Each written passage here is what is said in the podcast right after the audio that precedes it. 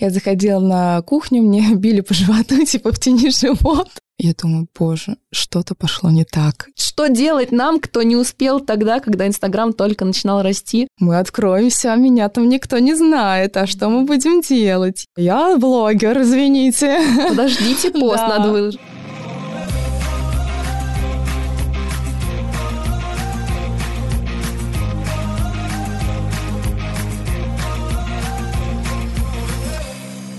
Привет! Вы слушаете подкаст «Корпорация ЗОЖ». И с вами Юля. Я тут иду к своей мечте и создаю бренд натурального и полезного печенья – Bikki. Первым делом хочу рассказать, куда же я пропала. Наши эпизоды выходят каждую неделю, и каждую неделю есть новый гость. Но после последнего эпизода время просто пошло в два раза быстрее, чем обычно, и внезапно оказалось, что у нас нет гостя на новый эпизод. Плюсом ко всему, я готовилась и готовлюсь активно к запуску печенья, потому что сейчас у нас больше всего работы. Точнее, не у нас, у меня. Этот эпизод будет посвящен личному бренду. И мне было важно найти человека, который не просто сможет поделиться своим опытом по построению личного бренда, но и который будет вдохновлять лично меня. И я такого человека нашла. Но прежде чем мы поговорим про личный бренд, давайте поговорим о новостях, которые произошли за это время. Первая новость, которая совсем не новость, и ее знают те, кто со мной давно, это то, что у этого подкаста есть партнер. Это банк для предприимчивых людей «Точка». А вторая новость про образцы моей продукции. В прошлом эпизоде я рассказала, что мы таки будем делать образцы нашей продукции. И поздравьте, мы их сделали. Я с набитым ртом записываю это аудио на диктофон. Непередаваемое ощущение, реально, как рождение твоего ребенка. Ну, в моем случае, это рождение моего проекта. Я попробовала эти образцы, и все было очень вкусно. Я стала супер довольная и пошла доделывать презентацию для потенциальных клиентов, которую хотела как раз-таки рассылать после получения этих образцов. Я сама фанат своих печенек, и когда образцы лежали у меня дома, я не могла удержаться и потихонечку их подъедала. Так вот, на пятый день я пошла за своим печеньем, открыла шоколадный вкус, откусила и не поняла, что произошло, потому что печенье было очень сухим и твердым. Первое, что пришло ко мне в голову – паника. Не знаю, что делать, куда бежать и что случилось с моим продуктом. Я срочно начала писать генеральному директору производства, что ситуация СОС, и нам срочно нужно все переделывать. Мы сделали на разных какао, посмотрим, что нам завтра даст тусушка. Слава печеничным богам, нам удалось переделать продукт с первого раза. И мне уже прислали новую партию шоколадных печенек, которые у меня на руках. Поэтому можно снова выходить к клиентам и передавать им образцы. Из ближайших планов теперь разобраться с доставкой. Я уже заключила договор с компанией, которая будет заниматься доставкой моих печенек. Но тут вопрос, как я буду доставлять продукт со своего склада до пункта выдачи службы доставки. И вопрос тут в следующем, что мне просто нужно найти курьера, но как искать курьера, я не знаю. Например, сейчас я активно ищу эс эм эм-менеджера. Ну, не очень активно, но это упустим. Я ищу эс эм эм-менеджера для своего аккаунта Bikki, который у меня в Инстаграме. И как я это делаю? Я на самом деле просто в Инстаграме разместила сторис, что я ищу такого человека, и откликнулось достаточно много людей. Сейчас я с ними общаюсь. Кстати, я все еще ищу такого человека, поэтому если вдруг вы интересуетесь сферой ЗОЖ, вам нравится мой проект, и вы имеете опыт ведения коммерческих аккаунтов, то пишите мне в личку, ссылка на мой Инстаграм в описании к этому эпизоду. Так вот, возвращаясь к курьеру. Курьера найти через Инстаграм я слабо себе представляю, что у меня получится. Поэтому пока единственная мысль, которая была у меня в голове, что я просто распечатаю объявления и повешу их около моего дома и около склада. Потому что важно будет, чтобы человек жил около меня, чтобы мог спокойненько и быстренько забрать мой продукт. И надеюсь, что такая тактика сработает. Пока я ломаю голову над доставкой, начались проблемы посерьезней. Мне поступил звонок о том, что у нас закончились ингредиенты. Получается, что если мы делаем расчет на двести штук, я на примере арахис финикс сделала, у нас получается, что одна печенька должна весить восемьдесят грамм. У меня получается общий выбор на одну штуку пятьдесят восемь граммов. Такого быть не может, потому что у нас одна штука сорок пять грамм. пятьдесят восемь граммов выходит на сырое, они же еще в печь потом полезают. Это выходит у меня сырого сырья. пятьдесят восемь граммов на одну штуку. И что, потом типа тринадцать грамм испаряется и остается сорок пять? Ну, это так работает? Печи, да, там идет, да. А сколько у вас, получается, на одно печенье уходит э, горохового, тыквенного и конопляного протеина? На одно печенье шоколадное уходит э, горохового шесть с половиной граммов, тыквенного девятнадцать, получается у меня. Ну так не может быть. У нас тыквенного должно быть меньше, чем горохового использоваться. Я не понимаю, какая рецептура у вас, потому что тыквенного должно быть меньше. Этот звонок, если честно, поверг меня в шок, и у меня просто не было слов, когда мне об этом сообщили. Мы закупили ингредиенты на шесть тысяч штук печенек. Образцов мы сделали шестьсот. И вопрос, где сырье на пять тысяч четыреста печенек? Просто у меня действительно пропал дар речи, когда я об этом услышала, и я даже не знала тоже, к кому бежать и что делать, потому что денег было потрачено на это сырье очень много. И сейчас, когда у нас стоит вопрос, что нужно произвести партию, сырья нет. Сейчас мы как раз разбираемся с производством, из-за чего возникла такая проблема, и надеюсь, что в следующем выпуске я смогу вам рассказать, кто и что сделал не так. Так, ну что, предлагаю отвлечься от производственных проблем и перейти к теме этого эпизода. А поговорим мы сегодня про личный бренд. Что вообще такое личный бренд? По сути, это некий образ, который возникает, когда называют ваше имя. И сегодня я хочу поговорить о том, насколько он важен в бизнесе, всегда ли он нужен и как его строить. Поговорить про личный бренд я пригласила Алину Тютькову. Алина – создательница всем известного, по крайней мере в зожных кругах уж точно, кафе Angel Cakes, а также инфлюенсер и человек с сильным личным брендом. Кстати, с Алиной в том числе мы поговорим про делегирование. Например, у Алины есть отдельные люди, которые занимаются теми вопросами, которыми она либо не успевает заниматься, либо они не очень ей нравятся. Например, у Алины есть отдельный человек, который занимается сферой финансов. И вообще делегировать это очень полезно и важно. Я могу тоже это сказать на собственном опыте, потому что это действительно вас разгружает и позволяет заниматься именно тем, что важно сейчас именно для вас. Так вот, у партнера моего подкаста, банка для предприимчивых людей «Точка», есть возможность тоже разгрузить вас. Если вы только задумываете о том, чтобы открыть свое собственное дело, и вам нужно открыть свое ИП, то вы можете делегировать этот вопрос банку «Точка». Вам не придется ехать ни в налоговую, ни принимать решения о том, какие коды ОКВЭД выбирать для вашей деятельности. Вам все подскажут специалисты из банка. Бонусом к этому вам не придется платить государственную пошлину. Если вам интересно это предложение и вы хотите стать клиентом банка «Точка», то переходите по ссылке в описании этого эпизода.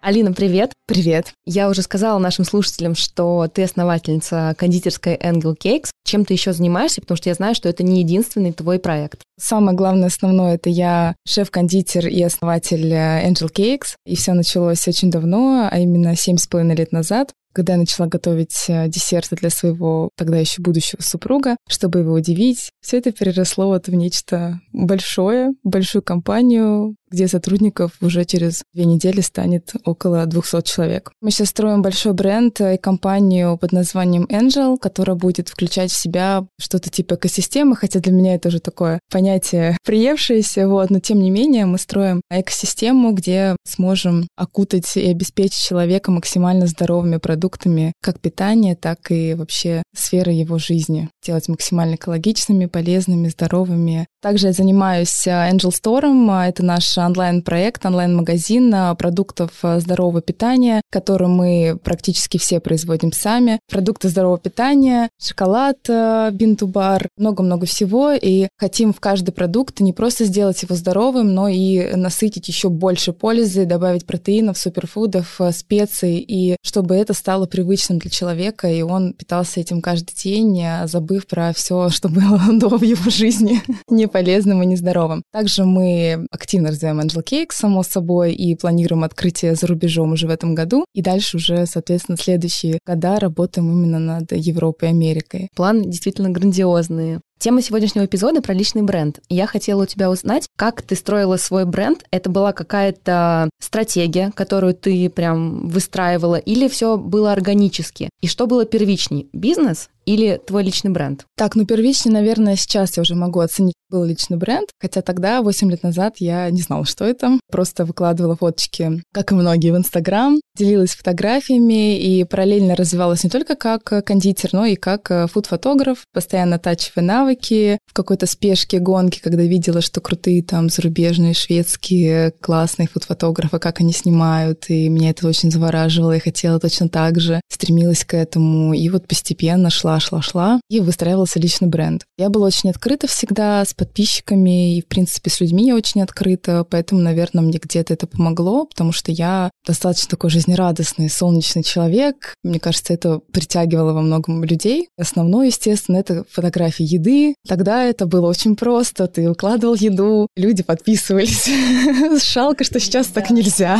Я вела параллельно, получается, две странички. Это профессиональную свою, где я продавала торты, и личную. Первое время, конечно, это были идентичные профили, потому что, ну, я вот пекла торты, и, в принципе, у меня особо больше жизни это не было. Торты и все. Я постила одни и те же фотографии. Потом я поняла, что это все нужно разграничивать, и профессионально сделать четко профессиональным. Там только были торты. К себе я начала постить активно рецепты, семью, там, путешествия и так далее. Личный бренд вообще во многом сыграл большую роль для становления уже бренда Angel Cakes. Я очень этому рада. Сейчас, я знаю, многие стараются отделить от себя личный бренд, чтобы твой бренд существовал отдельно. Я вообще этого делать не хочу. Нам настолько гармонично вместе. Вот я — это есть он. Я там не вижу смысла, например, отделять. Пускай люди там до сих пор, волгоградские наши первые клиенты, гости, пишут мне в личку, если что-то не так. На них не так посмотрели в кафе, или им кофе пролили, кашу пересолили, грубо говоря. Вот они мне все это пишут. Мне нравится с ними общаться, не терять связь, и это очень здорово. То есть ты, наоборот, за то, что... Потому что я слышала много, да, мнений, что некоторые люди, наоборот, очень, ну, не то что агрессивно, но они не хотят, чтобы им в личные профили писали какие-то проблемы по бизнесу. То есть ты, наоборот, за то, чтобы тебе писали. Да, потому что я немножко улетела, да, из просто вот ежедневного общения с гостями. Я, к сожалению, могу видеть всю обратную связь, просто даже положительные отзывы, отрицательные. Как бы этого не хотела. У меня там отдельно ребята собирают обратную связь, баристы собирают, официально администраторы, по заказным тортам обратная связь. Но когда люди пишут мне, это лишний раз еще стимул для моей команды. Они знают, что у меня глаза везде, всегда, и уши. Я узнаю обо всех косяках, которые происходят. Еще немножко твоего бэкграунда я хотела узнать. Получается, твой блог совершенно органический рост, правильно? То есть ты не думала там наперед, что вот сейчас я выстрою свой личный бренд и потом сделаю какой-то бизнес или буду там чем-то заниматься. Просто органически, из души ты делилась рецептами, и люди начинали подписываться. Да? Да, вообще абсолютно органически. Честно сказать, не такой человек, который все заранее продумывает. Все-таки, наверное, теку по течению и просто эмоционально выражаю себя. Возможно, сейчас, если бы я была не определена в жизни и примерно понимала, как обстоит ситуация, я могу там через личный бренд что-то сделать, я бы начала так делать. Но тогда, я говорю же, да, этого не было. Я не знала вообще, что такое возможно. И я очень благодарна миру за такую возможность, Инстаграму. Не только за себя, но и за многих людей, которые реализовываются, реализовывают свой потенциал, который, возможно, никогда бы они не раскрыли и работали бы на скучной, нелюбимой работе всю жизнь, как там во многом наши родители. И я очень за это благодарна, просто чуть ли не каждый день благодарю мир за такую возможность. Когда ты начинала делиться рецептами, как ты вообще пришла к тому, чтобы начать готовить десерты? Это были сразу полезные десерты, где ты искала или просто из головы придумывала, что-то смешивала? Потому что я не нашла такой информации. Вот мне интересно, как ты вообще начинала? Я девушка, склонная к полноте. Когда ты там на протяжении пятнадцати лет здоровым питанием занимаешься, то у тебя само собой идет перестройка в организме, и уже нет каких-то скачков, там, переедания, диеты или еще что-то. То есть ты на одном уровне всегда. Если тогда я просто ненавидела все то, что со мной происходило, и думала, почему я склонна к полноте, и мне приходится над собой работать, то сейчас я благодарна судьбе за то, что так есть. И если бы, возможно, я была худая с детства и ела бы все подряд, наверное, бы я занималась другим. Благодаря этому я связала свою жизнь с едой. Мне надо было с самого детства заботиться о себе, о своем внешнем виде. Я еще на тот момент хотела стать актрисой, моделью, и, в общем-то, ты обязан всегда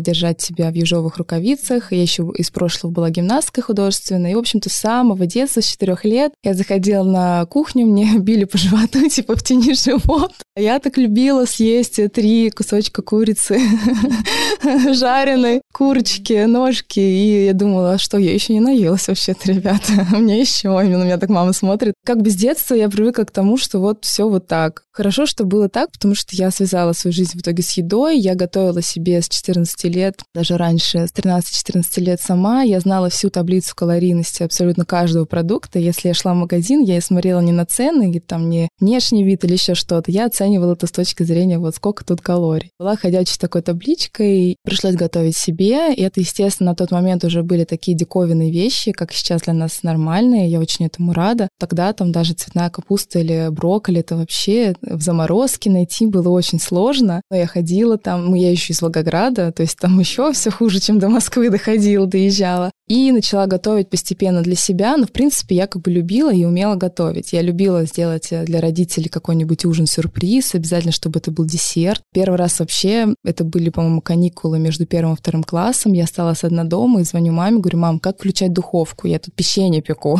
Мама в шоке, говорит: ничего не трогай, пожалуйста, я приду и спечем вместе. А именно к десертам, так как я все это люблю, но не могла себе позволить все то, что продавалось, потому что есть ты обычную еду можешь себе приготовить, да, там из того, что есть, то десерт, он вот такой, как есть, и ну просто ты ничего не ешь. Естественно, готовила кучу маршмеллоу, зефирок, всяких типа агар-агар, пюре, смешал, получил что-то. Я все это проходила и начала готовить для себя более здоровые альтернативы с цельнозерновой мукой, с тростниковым сахаром. А где ты находила информацию, что это, допустим, полезнее? Просто из интернета? Просто что-то искала в интернете, да. Возможно, что-то по телевизору слышала, хотя я сомневаюсь. Какие-то источники. Но, опять же, кто хочет, тот сюда найдет. Я кучу вообще перерывала информации. В основном это были какие-нибудь зарубежные источники. Живой журнал тогда был еще. Вычитывала оттуда. Потом, в принципе, прекратила все это на какой-то срок и начала заниматься модельной сферой. Но я была именно букером и скаутом. Я не пошла именно моделью быть. Я шарила именно вот находить лица классные. И вот мне это было безумно интересно. Я думала, что все, я буду этим всю жизнь заниматься. Я обожаю там красивые лица людей, необычное что-то вот искать, находить, чтобы они куда-то отправлять их за границу, агентство им искать. Я где-то на пару лет из этого всего выпала. Плюс я училась в театральном еще какое-то время. Потом бросила. Ну, в общем, что-то я с шестнадцати-двадцати лет много всего успела. Потом бросила институт, и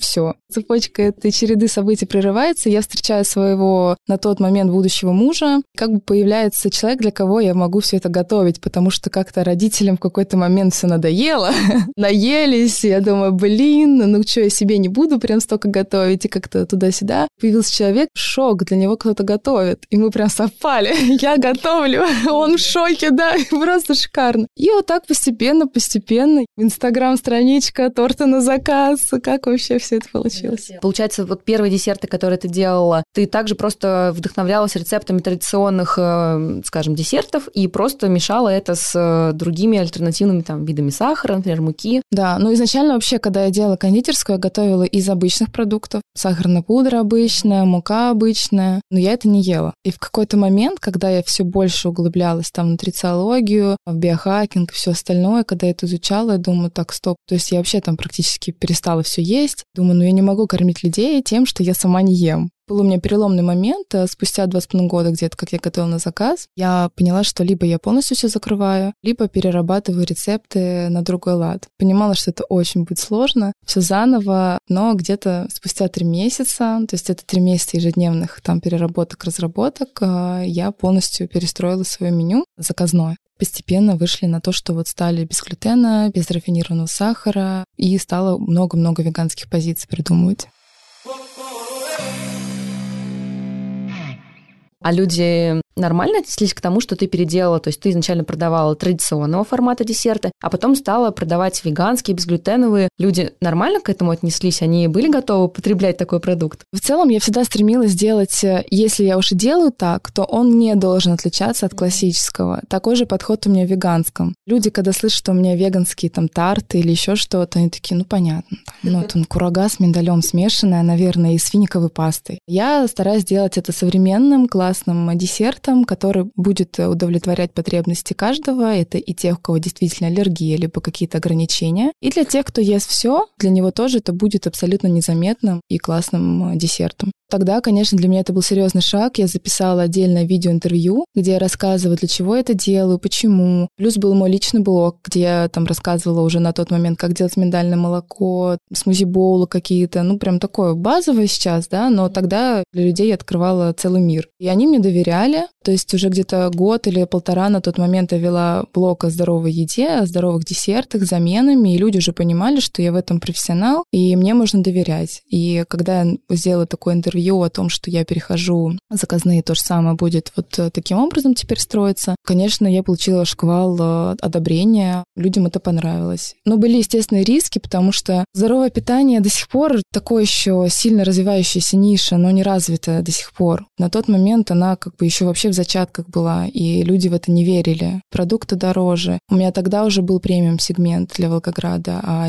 он стал еще чуть дороже. Конечно, такой был сомнительный момент, но, опять же, я выбирала всегда себя и мои принципы. Если я хочу что-то делать, то это должно, ну, сугубо, строго быть вот из моей души, а не просто вот ради бизнеса, денег. А как от э, десертов на заказ ты пришла к кондитерской, к первой твоей в Волгограде? Тут как раз-таки подключился муж. Он сам всегда рассказывает эту историю. То есть я пекла только на заказ. У меня была мастерская. Я сразу съехала с квартиры, сразу была мастерская. У меня были помощники, они периодически менялись. Мама моя с папой помогали мне. Как-то мы вот так вот втроем с ними варились, варились, плюс какие-то помощники приходили. И мы участвовали в маркетах различных. Когда у меня Дима видит, что раз ко мне очередь стоит два, типа ни у кого нет людей, а вот у меня очередь из женщин, которые хотят купить очень дорогой кусок торта. Он не понял, что вообще происходит с этим миром. В Волгограде там триста пятьдесят рублей кусочек тортика, он не понимал. Кстати, классный факт, когда я перестроила меню на такое более здоровое, наоборот, расширилась аудитория. Если раньше это были женщины двадцать пять сорок пять лет, то потом это стали девушки от пятнадцати и до шестидесяти пяти, плюс прибавилось большое количество мужчин, потому что как бы пятнадцать это стало какой-то модой, а в пятьдесят шестьдесят лет это стало уже необходимостью, там, сахарный диабет, инсулинорезистентность и так далее, когда уже люди прислушиваются к своему доктору и выбирают для себя какие-то альтернативы. Мне это было очень приятно. Я вообще обожаю видеть наших постоянных гостей мужчин, которые приходят там в одиночестве, берут любимый кусочек тортика и вот его едят там раз в неделю, обязательно приходят. И это просто вот какой-то особый вид наслаждения за ними наблюдать. И мы участвовали в маркетах, постоянно была к нам очередь, и тут появилась у меня идея. Я говорю: Дим, мне нужно развиваться, я думаю взять себе партнера какого-нибудь, кто просто вложит деньги, и я открою просто маленький цех, ну, свой перевезу, и открою витрину с посадкой, буквально на два столика. Там будет супер вот десерт и супер кофе к нему, больше ничего. Он такой: ну, хорошо, ищи помещение, что, ищи партнера. Он говорит: ну, можешь вот этого взять, вот этого. У нас, в принципе, окружение состоит из предпринимателей, и как бы мне было кого взять партнера на самом деле. Я такая думала: ну да, может, вот этого или вот этого предложить. Там все знали, чем я занимаюсь. Ну, все также думали: ну вот, жена Алина печет тортики, как и Дима думала. Туда-сюда он видит очереди и что-то думает: то, может быть, и правда стоит витрину сделать хотя бы. Да, вдруг что-то пойдет. Мы искали около года помещение, на самом деле, очень долго. И не смогли найти маленькое. Нашли только сто пятьдесят квадратов. Мы такие: ну, а место было очень классное. Нам по атмосфере подходило. И все было, ну, просто вот идеально. И мы такие: ну, давай брать, ну, давай. Аренда была смешная. Если еще с московской сравнивать, что это не аренда. Даже для Волгограда она была дешевой. Мы такие: ну, давай брать. В итоге мы вообще супер-перфекционисты в плане дизайна, интерьера и всего остального. Мы подбирали цвет стен три месяца, потому что вот мы хотели бетон, но не бетон холодный, но и не бетон, как там бетонные стены в больнице. Очень много заморочек, очень. Вот так вот мы открыли первое кафе. И когда мы открылись, у нас был состав в виде четырех бариста, четырех кондитеров, плюс я и моя мама, и Дима. Ну, у нас не было инвестора, и это был все так же проект. У меня там были какие-то заработанные деньги с этого всего, что я делала. И плюс там семейный бюджет, который мы тоже туда потратили. То есть Дима, он как бы типа: ну вот сейчас тут я ремонт доделаю. Он даже не воспринимал, что как бы он здесь будет участвовать. Потому что у него есть свой крупный бизнес, ну как крупный, успешный. Это креативное агентство, который входит в топ десять России, поэтому как бы ему вообще это было неинтересно. Ну, типа, я сейчас ремонтик тут закончу, потому что ему это нравилось, просто заниматься ремонтом, дизайном. И мы, значит, открываемся, у нас маленький состав, такие: сейчас, надеюсь, что мы будем продавать хотя бы пять тортов в день и, ну, какое-то количество макарон, я рассчитала, и капкейков там, ну, что-то такое. Это чтобы выйти в ноль? Да, просто вот если мы вот это будем делать, у нас выручка будет вроде бы такая, вот вроде бы на зарплату вот это, наверное. Ну, и вроде в ноль будем, да, работать. Для начала нормально. Значит, мы открываемся, и просто это был шок для Волгограда, для всех нас, для моей команды. Мы, получается, пять дней работали, была бесконечная очередь. То есть мы вот открылись в девять утра, и очередь стояла весь день. И когда мы закрывались, у нас не было ничего вообще с витрины. Мы, понятно, что весь день еще доделывали что-то. У нас ничего не оставалось, и мы понимали, что завтра нужно снова открыться. И получается непонятно, как нам не спать, ну вообще что делать, что мне в команде говорить. Типа люди вроде пришли там два-два работать спокойненько на расслабоне. А как ты думаешь, вот если бы у тебя не было твоего личного бренда, твоего блога, была бы такая очередь? Или это все как раз-таки благодаря тому, что ты вела такую активную открытую жизнь и делилась своим образом жизни к людям, они захотели, так сказать, приобщиться к тебе, попробовав твои торты? Однозначно. До сих пор любое открытие наше, это там первые недели, это работает личный бренд. Потом уже начинают все узнавать, кто-то нас называл потом инстакафе, то, что ты приходишь в любом случае там красивый, ты в любом случае делаешь фотографии, выкладываешь к себе, отмечаешь, либо не отмечаешь, но у нас уже узнают просто по фотографии. Поэтому в любом случае работает личный бренд. И вот сейчас, когда мы идем за границу, я уже такая переживаю. Мы откроемся, а меня там никто не знает, а что мы будем делать? Как-то уже думаю, но я, правда, не знаю, что делать. В любом случае, мы будем также все делать и развивать там какую-то мою страничку, может быть, в том русле направлении, но пока не очень понятно. То есть хотите тоже развивать именно через твой личный бренд и как раз-таки тем самым набирать аудиторию в кафе за границей? Да, ну да? В том числе мы будем работать над этим, но я думаю, что все-таки это будет не основным, и там уже будет само кафе более самодостаточным. Мы проработали, получается, около месяца, и нам посыпалось большое количество запросов на открытие франшизы, или просто мои подписчики писали, как классно, но так жалко, что вас нет у нас в городе, давайте откроемся здесь. Мы поехали Ростов, Краснодар, Москва и Казань, смотреть помещение, вообще подходит нам этот город или нет, общаться по этому поводу. Мы все посмотрели, таки поняли, что, ну, типа, нет, не подходит. Но Дима, когда увидел вот этот шквал людей, просто бесконечный поток, когда Когда он увидел, что есть потребность в других городах то же самое сделать, он понял, что это все можно масштабировать. И ему стало это безумно интересно. Потому что, когда мы с ним познакомились, его одной из целей и мечтой было масштабировать свое агентство и открыть просто в топовых столицах мира. Но он понял, что есть большие киты, которые как бы сложно победить. В принципе, выплат, даже если ты вот в России все, вот у тебя лучшие клиенты, и ты всего достиг, туда выйти очень тяжело. И он подрастроился, что, ну, как бы все, он достиг потолка в этой сфере. И тут появляюсь я с новым проектом. Он понимает, что вот классно, вот сюда вкладывать деньги, ресурсы. И мы начали более активно развиваться. Я сейчас понимаю, что если бы у нас была более такая весомая компетенция в этом всем, или, возможно, партнер более компетентный, возможно, мы бы быстрее развивались. А когда вы открылись в Москве, у вас также была очередь? Просто мне интересно, твой блог в основном там были люди из Волгограда, или там тоже была большая часть московской аудитории, и также люди пришли благодаря тому, что ты анонсировала открытие вашей новой кондитерской. Вот и Краснодар, и Москва, все работало на личном бренде. Было очень много в первую неделю волгоградских ребят, которые переехали. Это просто, это было каким-то чудом. Когда мы открывали Волгоград и Краснодар, очередь уже стояла, ну типа вот девять мы открываемся, уже до этого стоит очередь. И мы открываем только двери, и все, люди заходят. В Москве мы, значит, открыли двери. Я всю ночь не спала, была в цеху с ребятами, мы там просто не успевали, много готовили, я много вела новинок, у меня были стажеры, их было тяжело научить, и, в общем-то, приходилось самой это все делать. Всю ночь не спала, пришла в кафе, думаю, мне надо срочно расставить витрину, ну, проследить, чтобы хорошо все сделали. И, короче, прихожу, мы в восемь тридцать открылись, прихожу где-то к девяти, нет людей.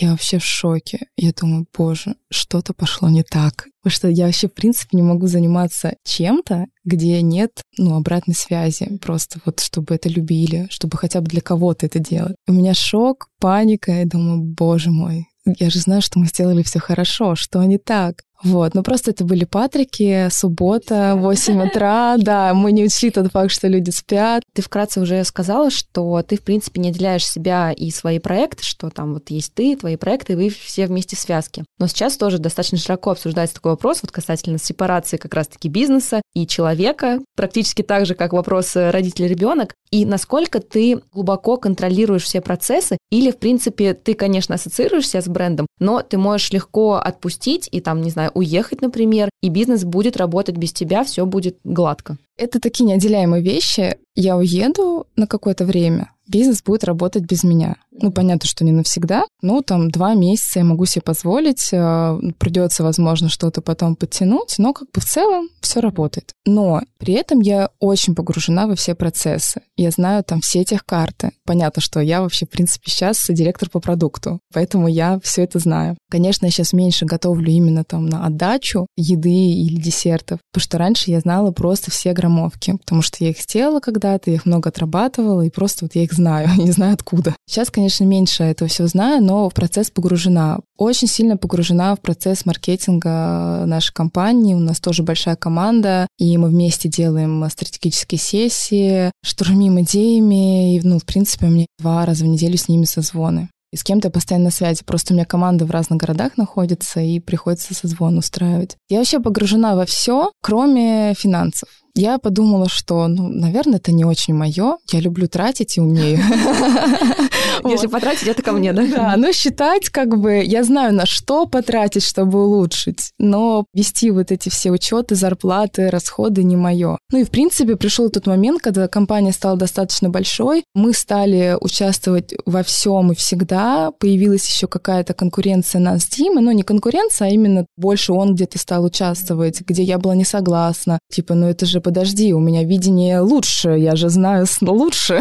Был такой переломный момент, у нас еще есть две управляющие, и вот мы разделили полностью все обязанности. У нас есть как бы что-то типа операционного директора, Дима, который занимается развитием, партнерами, стройками и так далее. Плюс участвует немного в финансах эйч ар-директор, и я по продукту. Мне тогда сказали очень четкое правило, что как бы я делаю все для развития компании и никогда не буду отстаивать свои личные какие-то интересы впереди интересов компании. Поэтому я все это понимаю, и мне сказали такое правило, что вот там, если эйч ар, он принимает решение кого-то взять на работу либо уволить, ты можешь просто посоветовать. Он может прислушаться или не прислушаться к тебе. Для меня это было странно.